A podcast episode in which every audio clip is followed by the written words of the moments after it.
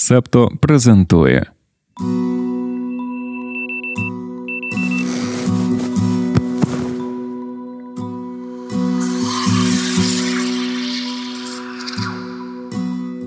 Понеділок, 6 листопада 2023 року. Ранкове допіо. Випуск 189.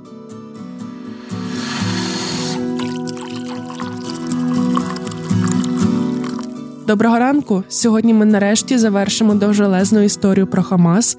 І як обіцяли ще десь тиждень тому, розповімо про вибори 2006 року в Палестині. Усе зробимо, але спершу зізнаємося, що коли пишемо цей випуск у п'ятницю, то дуже чекаємо на кліп Бітлз. У четвер, 2 листопада, легендарний гурт випустив нову пісню «Now and Then». Лишень уяви на її створення загалом пішло 45 років. Усі з Бітлз долучилися до роботи над композицією, хоч не в повному складі, адже з ліверпульської четвірки серед живих залишилося двоє музикантів. Назва нової пісні перекладається буквально з англійської мови, як тоді і тепер. Хоча цей вислів може також означати час від часу чи іноді пишуть BBC. В її основі демозапис, який ще наприкінці 70-х зробив Джон Леннон, підігруючи собі на роялі. У середині 90-х тоді ще троє живих бітлів намагалися працювати з цим записом у межах проєкту Антологія. Їм так і не вдалося довести все до ладу, але Джордж Гаррісон встиг записати для пісні гітарні партії. Торік сер Пол Маккартні та сер Рінго Стар завершили роботу над композицією, і тепер ти можеш послухати «Now and Then». Утілення ідеї, згідно з якою пісня може бути створеною всіма учасниками гурту, хоч двоє з них померли, стало можливим саме зараз, завдяки тому, що з'явилися нові технології. Вони дозволили відокремити голос Джона Леннона від звуків роялю та всіх шумів з тієї демки на касеті і довести звук до ідеального стану. Режисером кліпу, на який ми чекаємо, і який ти вже точно зможеш подивитися, коли прослухаєш це допіо, став новозеландський режисер Пітер Джексон. Ти можеш його знати за кінотрилогією Володар Перснів. У 2021-му він зняв документальний фільм, присвячений історії запису альбому «Let It Be». У кліпі до останньої пісні Бітлз він використав кадри, які раніше ніде не публікувалися. Найперша відома зйомка легендарного гурту, де музиканти одягнені у шкіряні костюми. Це вбрання бітли дуже полюбляли до того, як стали відомими. Це також єдині кінокадри, що збереглися, де в складі групи ще виступає Підбест, якого невдовзі замінив Рінго Стар. Здається, це дуже гарна історія, аби нею розпочати понеділок. Знаєш, трішки притомилися ми за минулий тиждень розбиратися з Хамасом, а також з тим, як до його створення доклався Ізраїль, хто, де, куди і чому. Дуже радіємо, що сьогодні, нарешті, дорозповідаємо тобі всі обіцяні історії на цю тему. Ми б не впоралися без твоїх приємних коментарів, фотографій котиків у чаті спільноти. А ще нам би було дуже важко без арахісової пасти маслотом. У них завод пасти, а в нас завод подкастів. Вони роблять дуже смачне все, а ми це щиро рекомендуємо. Цукерки, кількашарові десерти, пасти, мигдалеві фундучні з кешю, ну і легендарна арахісова. Зізнайся, захотілося.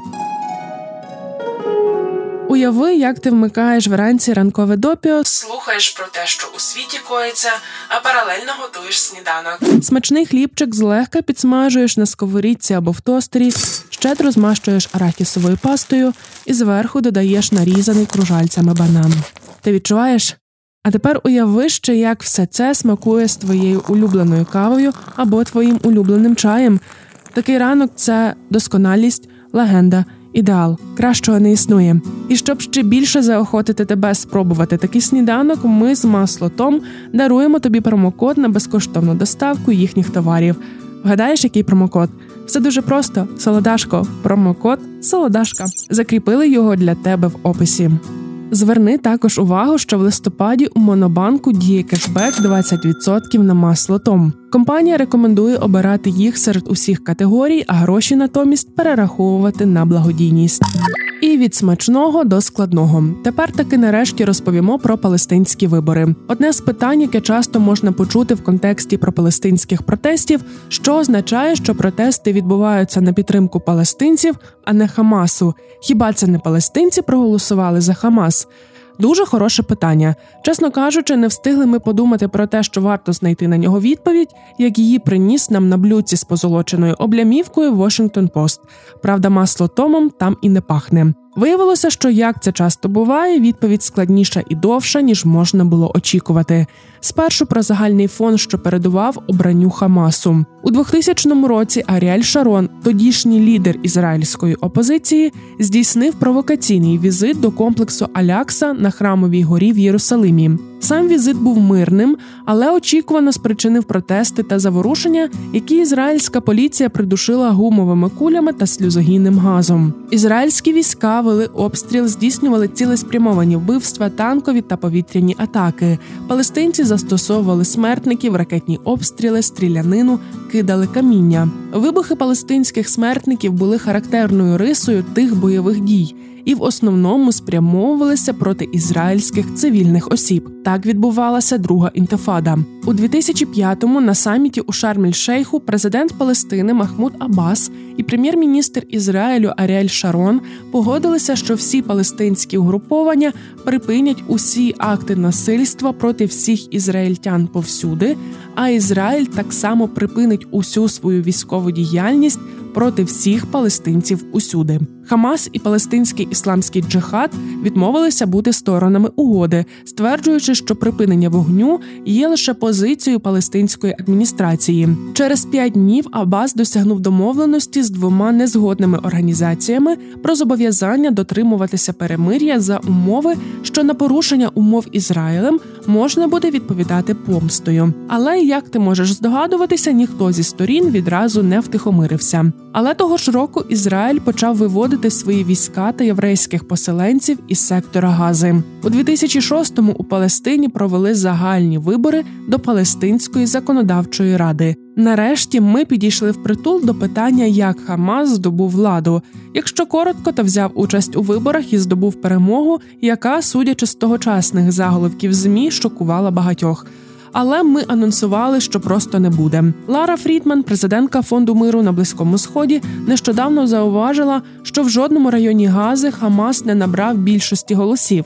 А якщо взяти до уваги, що діти становлять наразі приблизно половину населення Гази, то можна виснувати, що не така вже й велика частка нинішнього населення цієї території коли-небудь голосувала за Хамас. Окей, в Газі Хамас не здобув більшості, але загалом все ж виграв. То чому ж за них голосували? Звісно, хтось щиро симпатизував цим панам. Але як ми прочитали, ще одна причина тієї перемоги це тривале і сильне невдоволення партію Фатх. І голос за Хамас це не стільки був голосом за них, як проти давньої партії Фатх, яка ще у 80-х всіх палестинців втомила своєю корумпованістю. Тут цікавим є ще одне питання: чому ті вибори взагалі проводили? Коли сьогодні хтось висловлюється про необхідність проведення виборів в Україні, чи не миттєво у відповідь лунає на наш погляд дуже доречне заперечення, що в умовах війни неможливо провести вільні та демократичні вибори у Палестині в 2006-му, після кривавої другої інтифади, в умовах постійної непевності також ймовірно був не найкращий час для проведення виборів. Як виявилося, на них наполягав захід, зокрема президент США Джордж Буш молодший. Частково такі його переконання були зумовлені ідеологічним запалом його адміністрації демократизувати близький схід будь-якими засобами та методами. Так палестинці пішли на вибори. Коли стало очевидно, що переміг Хамас, Буш сказав, що голосування відображає розчарування палестинців своїм багаторічним керівництвом. Цитуємо. Був мирний процес, коли люди йшли на вибори, і це позитивно. Також позитивно, що це тривожний дзвінок для керівництва. Очевидно, людей не влаштовує статус-кво. Люди вимагають чесної влади, люди хочуть служіння. Кінець цитати. А ось адміністрація тогочасного президента США була менш оптимістично налаштованою. Терористична організація, яка відмовлялася роззброїтися або переглянути антиізраїльські елементи свого статуту, забезпечила собі демократичну легітимність. Усі звинувачували одне одного. Ми сиділи там у Пентагоні і запитували, хто в біса рекомендував це. Сказав представник Міністерства оборони Vanity Fair у 2008 році. Після перемоги Хамас обстрілював Ізраїль. Спільно з партією ФАТХ вони таки сформували сякий такий коаліційний уряд. Потім лідер Фатх за підтримки США та Ізраїлю намагався витіснити Хамас. Тоді, у червні 2007-го, сталася битва за газу. Фатх та Хамас билися за територію 5 днів. Бойовики Хамасу взяли під свій контроль сектор Гази та усунули посадовців Фатх. Результатом битви став розпуск уряду єдності та фактичний поділ палестинських територій на два утворення: західний берег, яким керує Палестинська національна адміністрація, сектор Гази, яким керує Хамас. Незалежні оглядачі зазначають, що багато жителів Гази воліли б, щоб ними не керували бойовики Хамасу, але вони не можуть просто розпочати кампанію, щоб позбутися їх. Це загрожує серйозними ризиками для власного життя, життя сім'ї та засобів до існування. По-перше, люди день у день надто зайняті боротьбою за виживання. З іншого боку, Хамас зміцнює свою владу через величезну роль в економіці Гази. Це єдина організація, яка може надійно виплачувати зарплати. Вона контролює надходження іноземної допомоги, і вона тримає газу залежною від Ізраїлю щодо води та електроенергії, відмовившись від будівництва інфраструктури на користь ракет. Кінець цитати. Після Хамасу продовжимо про Ізраїль. Як і обіцяли минулого разу, розповімо про історичні аналогії з Другою світовою та те, наскільки вони доречні і коректні. Спойлер ні те, ні інше. Зокрема, нагадаємо, що минулого понеділка Бінямін Нетаньягу давав прес-конференцію. Там на нього натиснули питаннями про загибель цивільного населення в Газі. Прем'єр-міністр у відповідь вказав на британське бомбардування 1944-го, коли королівські ВПС бомбили штаб-квартиру Гестапо в Копенгагені. Цитуємо: це цілком законна ціль, але британські пілоти промахнулися і замість штаб-квартири Гестапо влучили в дитячу лікарню неподалік. І я думаю, що 84 дитини згоріли до смерті. Це не воєнний злочин. Ви не звинувачуєте Британію в цьому. Це був законний акт війни з трагічними наслідками, які супроводжують такі законні дії. Кінець цитати. Окей, пане прем'єр-міністре, чому ви забуваєте, що сучасна система міжнародного права, зокрема міжнародного гуманітарного права, яке обмежує засоби і методи ведення війни, сформувалася саме після Другої світової війни і в її наслідок, щоб не повторювати подібних помилок? Чи ви не забуваєте, а просто маніпулюєте? Нетаньягу також апелював до інших подій Другої світової бомбардування Перл-Гарбора у 1941-му, руйнівні бомбардування Німеччини та Японії союзниками ядерка. Посол Ізраїлю в ООН Гілат Ердан і його колеги минулого тижня одягли жовті зірки під час засідання Ради безпеки ООН. Це був ще один чіткий символ тієї ж епохи. Нацистська Німеччина змусила євреїв у Німеччині та деяких інших країнах носити схожі зірки напередодні Другої світової війни та Голокосту як і ми своїм коментарем про маніпулятивність історичних аналогій Нетаньягу на подібну проблематику звертає увагу й оглядач Washington Post Адам Тейлор. Він також пояснює, що прем'єр-міністр Ізраїля зробив фактологічну помилку не 1944 і не дитяча лікарня.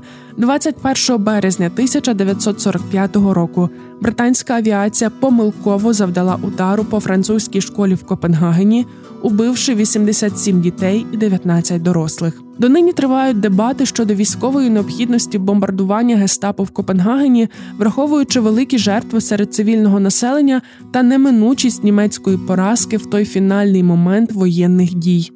Королівські ВПС спочатку відхилили прохання данського спротиву вдарити по об'єкту таємної поліції, щоб звільнити в'язнів і знищити захоплені документи. Пояснювали тим, що гестапо розташоване в густонаселеному районі, де повно цивільних. Згодом британські військові погодилися. Під час рейду літак, який летів на малій висоті, підрізав телеграфний стовп. Він вийшов з під контролю і вразив школу, що перебувала на відстані близько півтора кілометра від потрібної цілі. Через дим від розбитого літака наступна хвиля бомбардувальників помилково припустила, що школа і є штаб-квартирою гестапо, і скинула на неї бомби. Були літаки, яким таки вдалося вразити заплановану ціль. Кажуть, що удари по гестапо дозволили втекти 18 ув'язненим бійцям опору. Інші загинули. Ціна тієї операції була дуже високою. Згідно з данськими звітами, гнів через загибель і пошкодження цивільних територій тривав роками, а справи про компенсацію для сімей не були повністю вирішені до 1960 року. Десятиліття по тому один із пілотів, який вижив у місії, зізнався, що вона була надзвичайно успішною щодо поставлених цілей.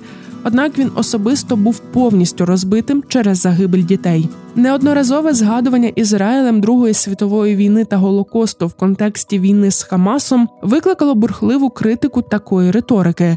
Зокрема, Дані Даян, голова музею Яд Вашем в Єрусалимі, написав у соціальних мережах: цитуємо: жовта зірка символізує безпорадність єврейського народу та залежність від милості інших. Сьогодні у нас незалежна держава і сильна армія. Кінець цитати. До речі, Ізраїль не є учасником міжнародного кримінального суду. Цікаво, чому. Продовжуючи тягнути нитку з попереднього випуску, пам'ятаєш, ми в ньому розповідали про саміт з питань штучного інтелекту в Сполученому Королівстві, на який рекомендували не кликати Нетаньягу. Семафор пише, що дебати про те, якою має бути позиція щодо війни Ізраїлю та Хамасу, це доволі тонка крига для британських партій. А детальніше про причини ми розповімо у секретній частині, яка доступна для нашої спільноти. Доєднуйся на Patreon або BuyMeACoffee і також все почуєш. Упс, цю частину можна послухати лише на Патреоні. Доєднуйтеся до спільноти, щоб отримати доступ. У п'ятницю президент США Джо Байден та перша леді Джил Байден відвідали Льюістон, штат Мен, де нещодавно відбулася масова стрілянина. Як ми раніше розповідали в допіо, 18 людей загинуло. Байдени зустрічалися з сім'ями жертв, персоналом служб швидкого реагування. Якщо ти читаєш нас у телеграмі, то вже, мабуть, знаєш, що стрільця Роберта Карда знайшли мертвим. Попередньо вважають, що він вчинив самогубство. Ми згадували, що трагедія відразу активізувала дискусії про необхідність більш жорстких регулювань права володіння зброєю. Минулого тижня американська громадськість була також занепокоєна тим, чи достатньо зробили правоохоронні органи, аби запобігти цій стрілянині. Зараз стало відомо трохи більше подробиць про те, які попередження шерифу надсилав армійський корпус резерву. У них йшлося безпосередньо про те, що карт планує вчинити стрілянину. Чоловік відкрито погрожував побратимам та командирам. Його скеровували на лікування до психіатричної лікарні. Після повернення він побив одного зі своїх товаришів. У травні колишня дружина Карта та його син зверталися до поліції із занепокоєнням, що у чоловіка параноя. Він чує голоси та зібрав цілий арсенал зброї. Маючи такі тривожні сигнали, правоохоронні органи так і не змогли безпосередньо сконтактувати з Карлом. Коли приходили на так звану перевірку здоров'я, його не було вдома. Вони також не намагалися вилучити зброю, якої, за свідченнями рідних Карда, він мав у своїх запасах у кількості від 10 до 15 одиниць. Поліція вирішила, що краще нехай зброю спробує забрати сім'я. У нашій постійній рубриці з милими новинами нарешті розповімо про котиків, точніше про кішку. Ймовірно, у неї 9 життів і абсолютно точно два носи. Дивовижне звірятко прийняли у центрі адопції Ворінгтона, що в британському графстві Чешер. Спершу думали, що в котусі просто великий ніс, але потім ветеринар сказав, що їх там аж два. Це справжня рідкість, яка, на щастя, не створює жодних проблем тварині. Кішку, до речі, назвали няня Макфі. Її фото традиційно покажемо у нашому телеграм-каналі. І перед тим як перейти до останніх новин на сьогодні, запитаємо: у нас в збережених є декілька історій, які ми хочемо розповісти тобі. Допоможи обрати одну для наступного випуску. Про що хочеш почути більше кажани чи феномен Тейлор Свіфт. Пиши у коментарях, якщо це дозволяє робити платформа, або тегай нас у своїх сторіках і твітах, або надсилай повідомлення в соціальних мережах чи на пошту. Усе знайдеш в описі. Стіки до ранкової кави про події стисло.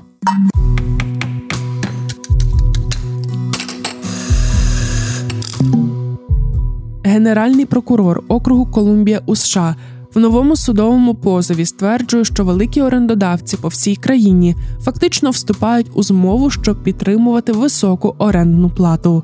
Усі компанії, які управляють великими багатоквартирними будинками в окрузі Колумбія і багатьох інших містах, для встановлення орендної плати використовують одне програмне забезпечення RealPage – Цей сервіс оцінює попит і пропозицію, збирає демографічну інформацію та визначає ціну оренди, щоб максимізувати доходи орендодавців. У позові округу Колумбія стверджується, що це є картелем, де орендодавці замість того, аби конкурувати за орендарів, включені у систему, націлену на підтримку високої орендної плати. RealPage зіштовхується з подібними позовами і в інших штатах, а також перебуває під пильною увагою Міністерства юстиції, тому готується захищатися в суді.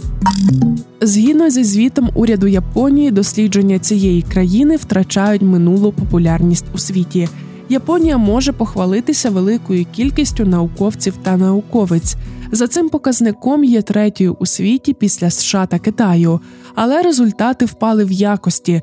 Ще 20 років тому японські дослідження становили 6% серед найбільш цитованих статей у світі, а зараз лише 2%. Незважаючи на те, що за кількістю опублікованих робіт Японія досі посідає п'яте місце, за показниками якості посідає 13-те. Це пов'язують з тим, що в той час як інші країни збільшили інвестиції в науку, фінансування у цю сферу в Японії стоїть на місці. Перспективи кар'єрного зростання в академічних колах тільки погіршуються. Абревіатура AI, яка англійською позначає штучний інтелект, стала словом року за версією словника Collins. Серед претендентів були також Непо Бейбі, це дитина знаменитих батьків, яка прославилася завдяки їм, та деінфлюенсинг – ведення соціальних мереж з метою переконати аудиторію, уникати певних комерційних продуктів, компаній, способу життя тощо.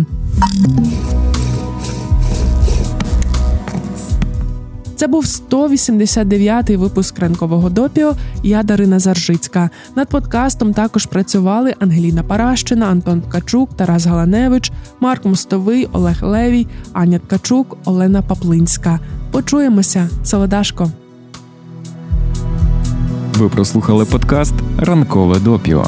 Шукайте септо в соцмережах, діліться враженнями та розповідайте іншим.